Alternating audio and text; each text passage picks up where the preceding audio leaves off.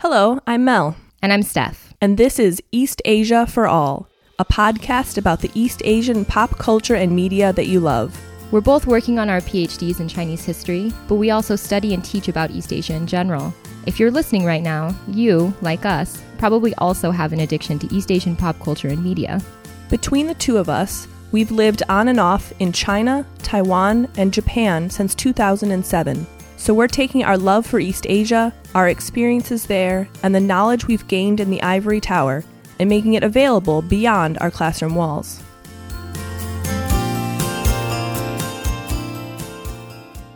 This episode of East Asia for All is about Under the Dome, a documentary by reporter Chai Jing that came out in 2015. The film is 104 minutes long and it covers China's current pollution problems. However, the film does more than give its viewers an excellent overview of the environmental crisis in China. Because the film was censored within China less than a week after it debuted, it also allows us to discuss internet censorship within the People's Republic of China. If you haven't seen Under the Dome yet, you can watch it on YouTube with English subtitles. We both really admire the film, and we hope that you will too.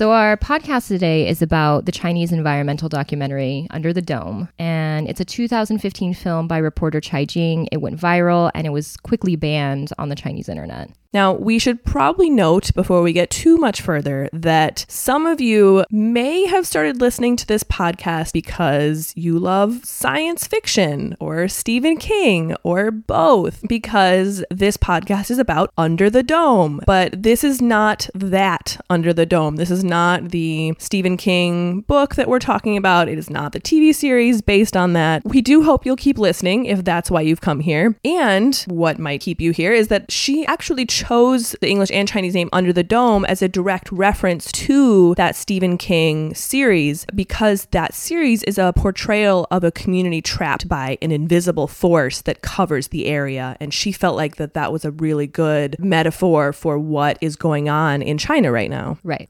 Steph, you recently returned from a trip to Tianjin, a city in northern China. And so what was that like? Yeah, so I was in Tianjin, which is right outside of Beijing in the north, for research. I woke up to this little message on my cell phone from this Chinese navigation app that a lot of folks in China use called Baidu Ditu. And it was basically warning me about the pollution levels. And I was really surprised. I had never seen anything like that before from the app.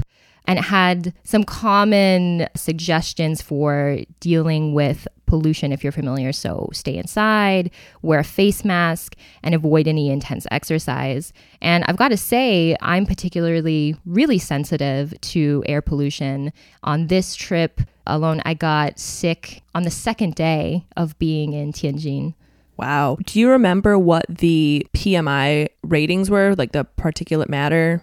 Like what what how bad was it when you were there? You know, I don't remember off the top of my head, but I do remember thinking that this is kind of funny. It wasn't that bad because I had been kind of used to seeing levels around like 200 or so when we previously lived in Tianjin because we actually lived there together earlier last year in 2015. So I was kind of surprised that I got this message. It didn't seem that bad to me, but obviously the app, the developers of the app thought otherwise. It is really interesting because from everything that we hear and see, and also just my own experience, the pollution is always worse during the winter when everybody is trying to heat their homes. But when we lived in Tianjin last year, we lived there during the spring and the summer. And a lot of days it wasn't that bad, but I mean, it got above 300. I think it hit 500 briefly, but still. So, for those of you who aren't familiar, then we keep talking about these rating systems. So, these numbers that we're talking about above 200, above 300, this is a measurement of how many PM 2.5 are in the air. And PM 2.5 are these tiny particles of pollution that are in the air, and they're far smaller than the eye can see, and they're extremely dangerous because they can move through your body's various materials and organs and things. And so in the US, I think the limit for what is a safe amount of these PM 2.5 in the air is 25. And in Europe, I think it's 50. And in China, it's 75. And so when we're talking about ratings that are above 200, 300, I mean, 500 is terrible, but I think over a thousand has been recorded in parts of China. Definitely. And in the documentary Under the Dome, you know, Chai Jing talks about that. I think she talks about Harbin being over a thousand, um, having PM 2.5 readings over a thousand at one point. So this is terrible. And we have been pretty fortunate that it hasn't been that bad when we've lived there um, because we've also lived in Shanghai and I've previously lived in a few different cities in southern China. And in general, in the south of China, the pollution is not quite so bad, but it's still pretty polluted. And I remember when I first studied abroad in Xiamen, it's in Fujian province in southern China, I had a really similar experience to what reporter Chai Jing from the documentary describes, which is that when I was living in Xiamen, I kept thinking, and this was 2007, I kept thinking that Xiamen was just very foggy and it's on the coast and it's a beautiful beach city. And I just remember thinking this is such unfortunate timing because I just came when it just happened to be really foggy almost every day. And it took me probably two or three months to realize that it was not fog, but rather it was pollution and smog. Yeah, so maybe we should talk a little bit about who Chai Jing is. Yes. So, like we said, she's a reporter. She originally, though, is from Linfen in Shanxi province. And this is a really, for those of you that aren't familiar, a really industrial province. It's also in North China a little, but it's more interior than Tianjin, for example. And Chai Jing is a longtime reporter, and she has worked for CCTV. In 2001, she joined the CCTV network, which is the China Central Television Network, as a reporter and a presenter. Right. And what I think is really interesting about Under the Dome, actually, though, is that, you know, the documentary is self financed by Chai Jing, but it seems that she maybe had support from Chinese state television producers. And how much did the film cost? Do you remember? It cost about 1 million renminbi, which is about 159,000 USD. Okay. So it looks like from sources that we've seen, there is speculation that even though the documentary was shot and financed independently, she had support from CCTV producers, correct? Right. And you can definitely see that, you know, from the people that she's interviewing in it as well, right? She interviews people within the Chinese government, you know, environmental agencies, Ministry of Environmental Protection. And that also means that her point of view in making this documentary is that she is a reformist. She is definitely operating within the parameters of the Chinese government's authority. It's pretty clear, and a lot of the articles that we've been reading about this, say in the BBC, have definitely noted that she must have gotten some sort of governmental approval for the documentary before its release. Um, and probably she worked very closely with the Ministry of Environmental Protection. Right. And, you know, besides that kind of reformist view, in Chai Jing's work, right, we can see a pretty clear strain of nationalism and patriotism. In 2009, at the Beijing Journalists Association, she said that, quote, a country is built upon individuals, she is constructed and determined by them, end quote. So she is definitely not what you might think of as, say, like a dissident. She is not protesting and thinking that we need or that China needs a new governmental structure or ruling party or anything so radical as that, but rather she has been, and for a long time, on many different projects, she reported on the SARS epidemic and the Sichuan earthquake and so many other things. She has always been working within the governmental structure, and that point of view carries forward into this documentary as well. Right. Okay. So maybe we should talk a little bit about the style of the film, especially for those of you that maybe haven't seen it yet. So it would be very familiar to people in the US for its TED Talk kind of style with Chai Jing in the front with a microphone, standing in front of a large screen, lots of graphs, talking to an audience. Who's portrayed. You get to see their reactions to everything, which are usually horrified. totally. For most of it. And I think for a lot of Americans, particularly, it calls to mind Al Gore an inconvenient truth. Right. And film scholars like Shuqin Cui have called it a dynamic media event because of that style. You have audience interaction, and it was also wildly successful and wouldn't have been that successful without dissemination by internet viewers and then later English subtitles and it being placed on YouTube by two Chinese teenagers that outsourced that um, or crowdsourced that translation. Right, which is such a neat story that I guess these two Chinese teenagers crowdsourced English subtitles and then managed to upload it to YouTube, which, by the way, is banned in China, so that they could get the word out. So, Under the Dome probably had implicit, not probably, it had had support from people within the government and also within CCTV, and it was released in late February 2015, right before the Nationals People's Congress was going to meet. Right. And in general, the major themes of the film were air pollution in China, in general, industrialization versus human lives, bureaucratic stymieing, criticism of state owned enterprise, environment versus profit, and a classed analysis of all of those things.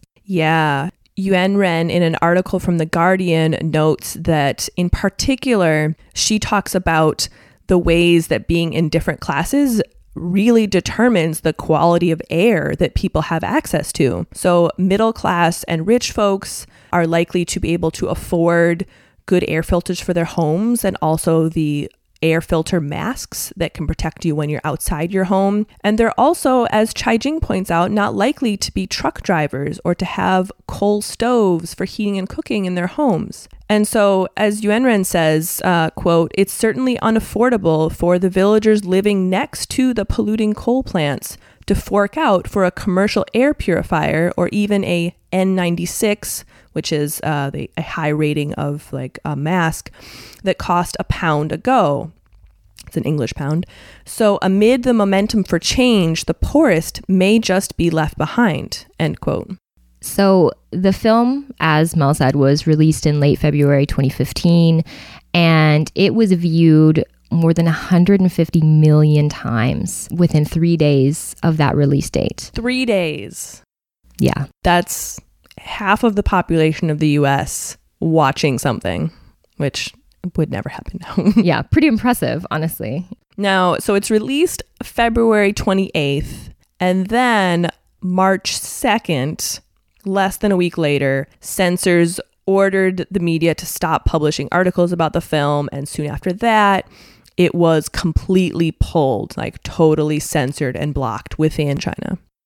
Right. And this might be the expected response, but there actually there there were some criticisms, of course, uh, and but there were also some accolades. So one criticism that, uh, or one critic that and you mean non governmental critics. So the government obviously didn't like it because right. it got so popular so fast. I think that they did not anticipate how popular it would be. That's at least my educated guess as to why they promoted it, then pulled it. Certainly. But then also, people, just sort of average Chinese citizens, had some, I think, pretty valid criticisms, correct? Right. So, artist Ai Weiwei, who US listeners might be familiar with or people globally are familiar with, had some interesting words to say about Chai Jing's documentary. Doesn't he always? so he's quoted saying, quote, her daughter's tumor may not be associated with smog, but the brain damaged mother finds clear scientific data supports. And also later went on to say, quote, those who comprehend the notion of smog only through Chai's womb must be brain damaged too. Ooh. Right. He's using, seems to really not like her using her status as a mother to talk about this. And that's one thing that you see throughout Under the Dome is the constant visibility of mothers, the connection between mother and child, this narration, this maternal voice that comes out. It's an in- it's an interesting choice. It's a choice for Chai Jing because of her personal life, which is something that we haven't talked about. She blames her child's tumor on the pollution in China. Right. So her, I think, only child. Yes, her daughter. Her only, yeah, her her daughter was born with a tumor. Right, and immediately had to undergo surgery, which she covers in in the documentary. So it makes sense, and I think it's really emotionally appealing. But I can see why the idea that one could only care about this from the viewpoint of a mother would be frustrating for some. Right. And then, of course, there have been other critical comments because Chai and her husband were apparently well off enough for her to have traveled to the US to give birth to her daughter. And so, even though she is obviously very concerned that her daughter has been affected by the pollution, even while she was in the womb living in China, and then she's, of course, worried about her daughter growing up in China in a very polluted environment, she also left China to give birth to her daughter. Right. She was very hev- heavily criticized for this move. But there were also a lot of positive comments, sometimes from surprising places about the documentary. Uh, one such person to compliment was Chen Jining, And who's that? He is the new Minister of Environmental Protection, and he compared her work to Rachel Carson's Silent Spring. Oh. UCSC has a new college named after Rachel Carson.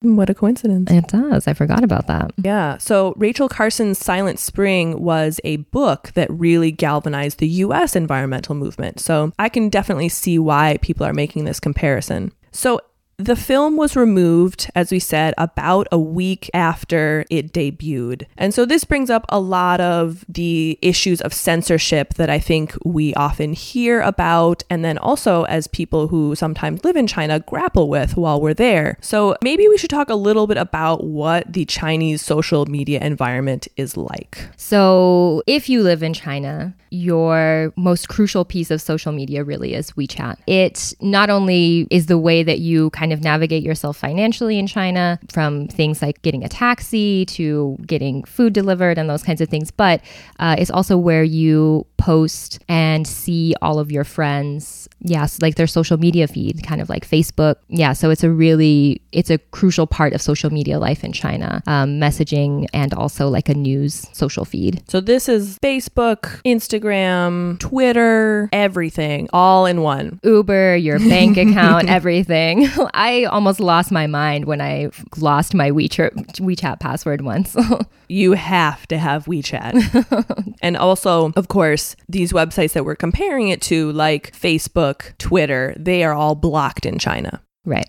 So when something is really becoming viral and being spread widely on WeChat, that is reaching a really wide audience of people. And then, of course, it got pulled because WeChat, like almost all other Chinese sources of information, are monitored really closely by censors within China. And so I think we should talk a little bit about censorship in China because it is both, in some ways, pretty similar to what people from the outside think it is. And then in other important ways, it's not. And I think it can be really surprising the things that can and can't be said. There was an article by Peter Hessler called Travels with My Censor, and it was about a trip that he did in China where he was with his editor slash censor who was helping translate some of his works into Chinese. And he was talking about how a lot of the censorship that is done is, in his words, defensive. Quote, rather than promoting an agenda or covering up some specific truth, he tries to avoid catching the eye of a higher authority, end quote. And he's talking here about his censor. And so I think we have to think about the ways that Chai Jing was interacting with the system, much like, say, Peter Hessler's censor or anyone else, and how she, I think, tried really hard to navigate that, but then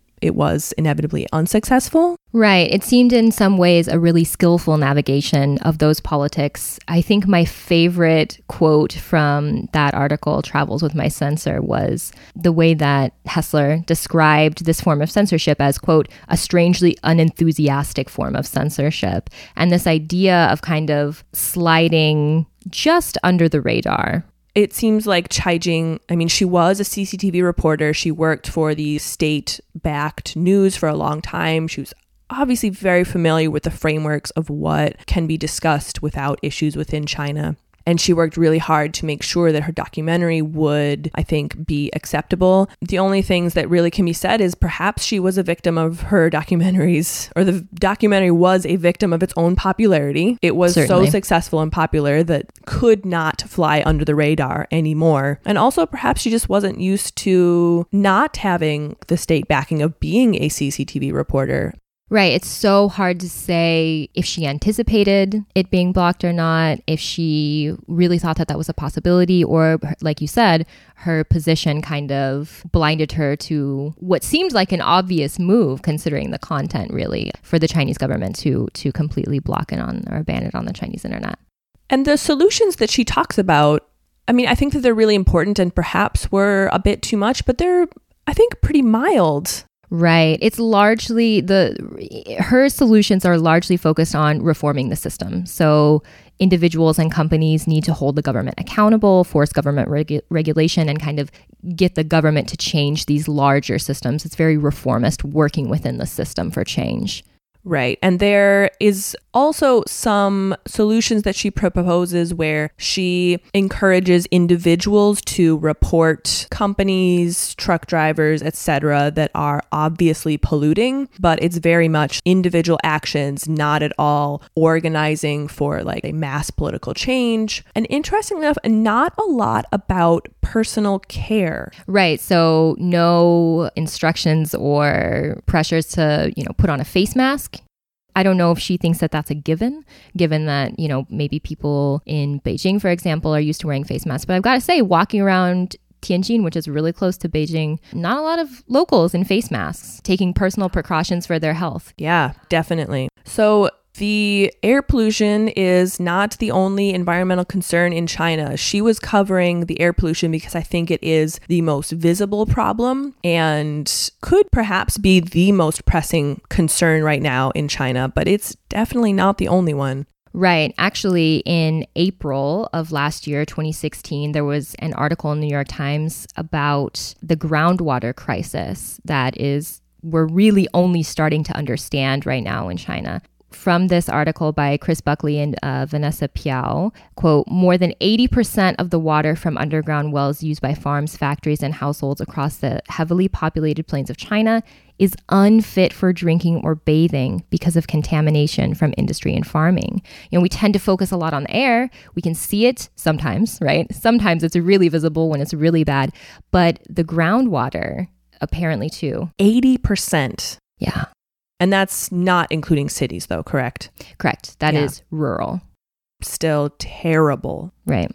Now, unsurprisingly, there have been an increasing number of environmental protection protests over the last few years. The Chinese people are obviously very well aware of what is going on and they are not very happy. And so these protests, at least the ones that we are able to read about uh, because they are not reported on, or at least I should say, the media often has an incentive not to report. Right. But as far as we can tell, the protests are generally over the construction of new factories. So, for example, in an article in TakePart by Jennifer Duggan, there were protests in the summer of 2015 in a suburb of Shanghai called Jinshan over the construction of a new chemical plant. And according to Duggan, the protests continued for more than a week and thousands took to the streets. So this was a really major protest, and this is only one of many right now in China. Right. And and it's not just protests too. There are also lawsuits that are happening. So just this last year at the end of last year, at the end of December, there was a group of Chinese lawyers that filed to sue the local Beijing Tianjin Provincial uh, city governments for their failures in fighting the air pollution and smog in this area. So that is about a month ago. Yeah, yeah, really recent. And I think something that we need to think about and acknowledge when we're talking about the terrible pollution problem in China is that the responsibility for this lies on many different actors' shoulders.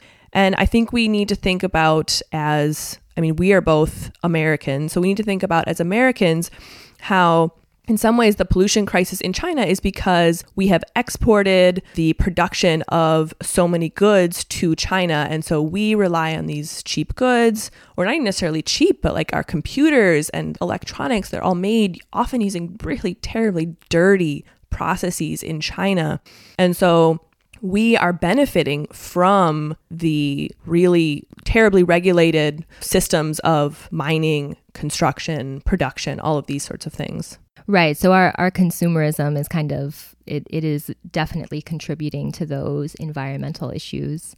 And pollution in general too, as Chai Jing also points out in the documentary, is not not just limited to China. She talks about air smog problems in places like Iran and in India, but the rest of the world is also really increasingly worried. And I feel like this last you know, the end of 2016 was just constantly about environmental issues, air problems, concerns, you know, and uh, of course you have cities that have been dealing that with that for a long time like for example mexico city which has had you know no drive days uh, based on license plate numbers since 1989 but then you know last year In Paris, with the introduction of free days for public transportation to encourage people not to drive, and also, you know, required stickers on your car based on their pollutions and emissions ratings. So this is something that the whole world is thinking about, both the way that production influences pollution and then also things like transportation. We are not immune. And in California, where we live, I mean, when you were in Sacramento recently, how high was the pollution? I was shocked. You know, I came back to Sacramento and I had always known that with a kind of flat geography like Sacramento has, that it can be prone to air smog. But, you know, it was almost 100 PM 2.5 some days and you could see it. Which is unhealthy. It is unhealthy, yeah. And especially for people like me, right, that are sensitive to it. You can tell, you can tell physically, and it does affect your health. And I don't think that people for example, in Sacramento, are thinking about that, even though that is a reality. It seems as though they might, I'm guessing, might be aware of pollution problems in China, but not necessarily in their backyard, right? Mm-hmm. So let's switch gears. Or no, that's the wrong metaphor. Let's switch hats and put on our historian's hat. We are both historians by trade. And so we cannot help but think about this from a historian's perspective. So, for you, Steph, what sort of historical ideas, trends, people, etc., did this bring to mind? Well, for me, I mean, just thinking directly about the Under the Dome documentary, I thought some of the examples that she brought up historically thinking about this pollution over a long period were really interesting. So, talking about pollution in the 70s and 80s uh, in China, like the connection between lung cancer and the burning of coal or kerosene within the home, right? Whether, and that this information was not open to the public for a very long time. Yeah. And so, this is actually, I mean, I think a lot of the times, when China's pollution crisis is talked about, is talked about from the perspective of, oh, well, China is developing and industrializing and it needs to catch up. And this is only a problem since the, I don't know, early to mid 80s and we'll fix it soon. But when you actually look at it, there have been pollution problems and maybe not problems on the same large scale, but as like huge factories that are just churning out so much pollution, but rather within people's homes. Right, exactly.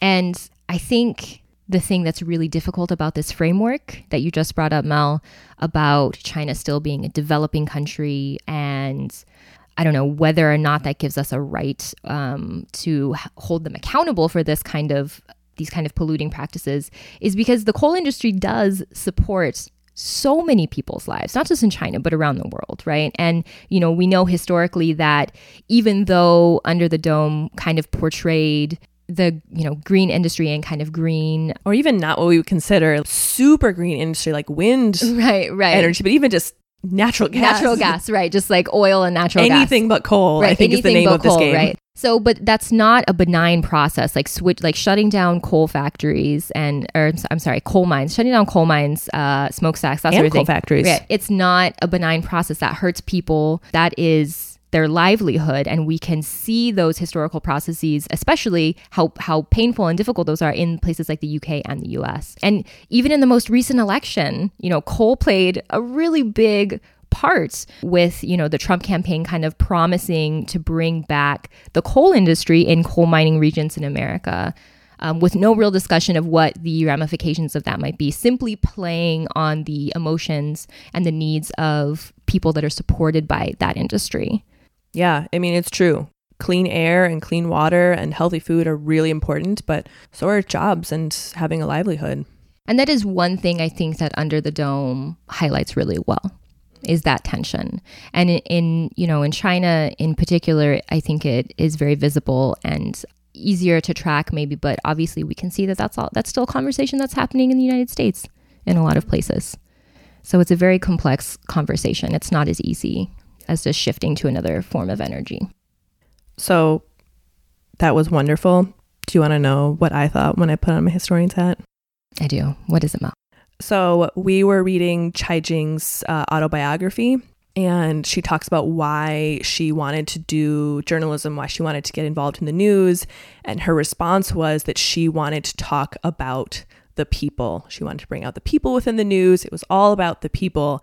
And I do a lot of research on Mao era China, and I could not help but think that this is sort of the modern day equivalent of like Wei le ren min fu wu, which means to serve the people. And this is such a ubiquitous slogan during the Maoist era. Everything you do should be for the people. You are always thinking about serving the people. And so I really like that the way that she decided to get into journalism was basically just for the people. And it was this Maoist slogan. But if you say those exact words now, serve the people, you sound like a fuddy duddy. but I mean, she put it in these updated terms, but this is still the idea of serving the people, serving the masses is still obviously very compelling. Right. It's a really powerful motivation. And right, exactly. People obviously still find it compelling, even phrased a different way. You don't want to sound like your uh, old communist comrade anymore. Or do you? if you like this documentary and you are wondering what else you can watch that would be like it, we have some recommendations for you. There are two documentaries here by Wang Jiuliang that we want to recommend for you. The first is Beijing Besieged by Waste, and it is about the ring of landfills, waste landfills that surround uh, the capital, Beijing. This is a documentary from 2011. And the second did you say that one was called Beijing Besieged by Waste? That's right. Okay. Oh, such a good title. and his most recent work is actually called Plastic China. And it's pretty short. It's about half an hour long. And unlike Beijing Besieged by Waste, has some pretty much more in-depth interviews with people that are sifting through the plastic waste, not just of China, but of the world for a living. And it's tough to watch, but it's really, really important. Good recommendations. The other recommendation that I had, I don't know, so I haven't done this yet. It's been recommended to me. I really want to, although I'm a little bit scared, is the National Geographic's Greendex calculator. Greendex. Yeah. So basically, you can go to this website, the National Geographic Greendex website, and use their calculator. They ask you questions like, how much imported food do you buy? How often do you fly? How many times a year do you fly? And that oh, sort oh of thing. Do you grow your own food? That sort no. of thing. I know. and so, you know, they have a calculator to calculate kind of how green you are, I guess. And of course, as Americans, my understanding is that we do not score the greatest. Oh, really? Check it out. Is that is that true? I would have never guessed. okay. Well, what if our listeners live in a polluted place? What if they live in China or they live in, say, Sacramento or Los Angeles still has smog a lot? What recommendations can we offer to them about how to protect themselves from air pollution? Well, the first recommendation I would have is check the AQI index for your area if one oh, exists. Oh, air quality index, AQI. Yes, okay. That's right daily or throughout the day, depending on how heavy the pollution is, just to familiarize yourself with what the air quality is like in your area because you might think that you can see particles in the air, which we know that you can eventually, but that's actually at a level where it's already very dangerous. You're so, big trouble. Exactly. If you can see it. Exactly. So best to see, you know, through an actual science, like uh, what that reading actually is, as opposed to just looking. So check your AQI index for sure. Oh, that's redundant. It's AQI. It's an index already. okay, so definitely check the AQI.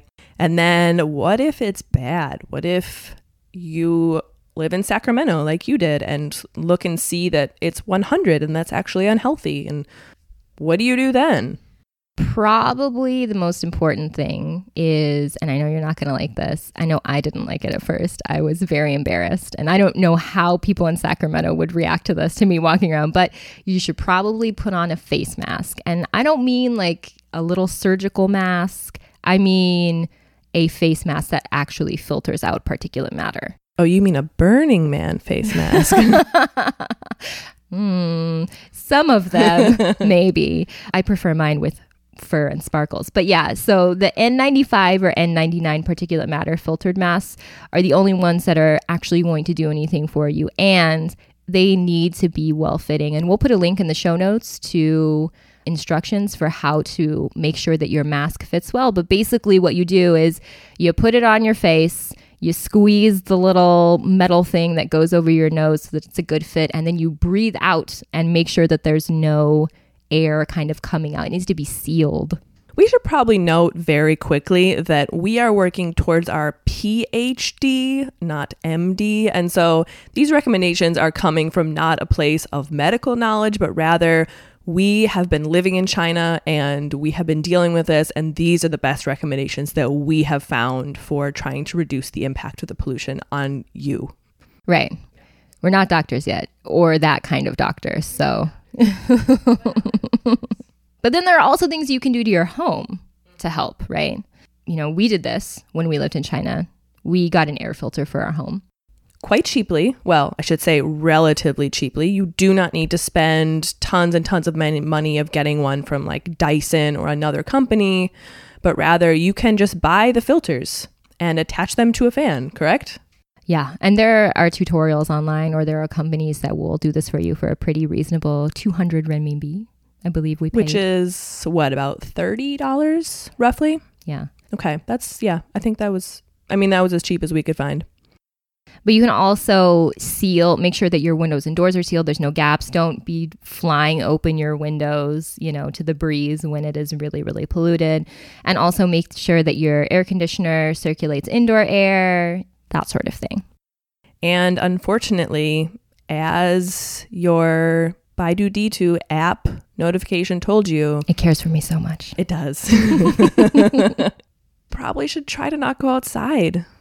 Yeah, this is a harsh reality is that sometimes it gets so bad that maybe you shouldn't go outside. And if you do, don't be running around like crazy. Take a shower when you get home. Yes, I'm serious. These are things to consider. All right, everyone. I hope we haven't scared you. Most people, I think, of our listeners, um, if you are living in, say, the US, you are probably really lucky and you live in a really clean, safe place and you're fine. But if you, like us, watched Under the Dome and were a little terrified, um, these are just some of the things that you can do. Thanks for listening.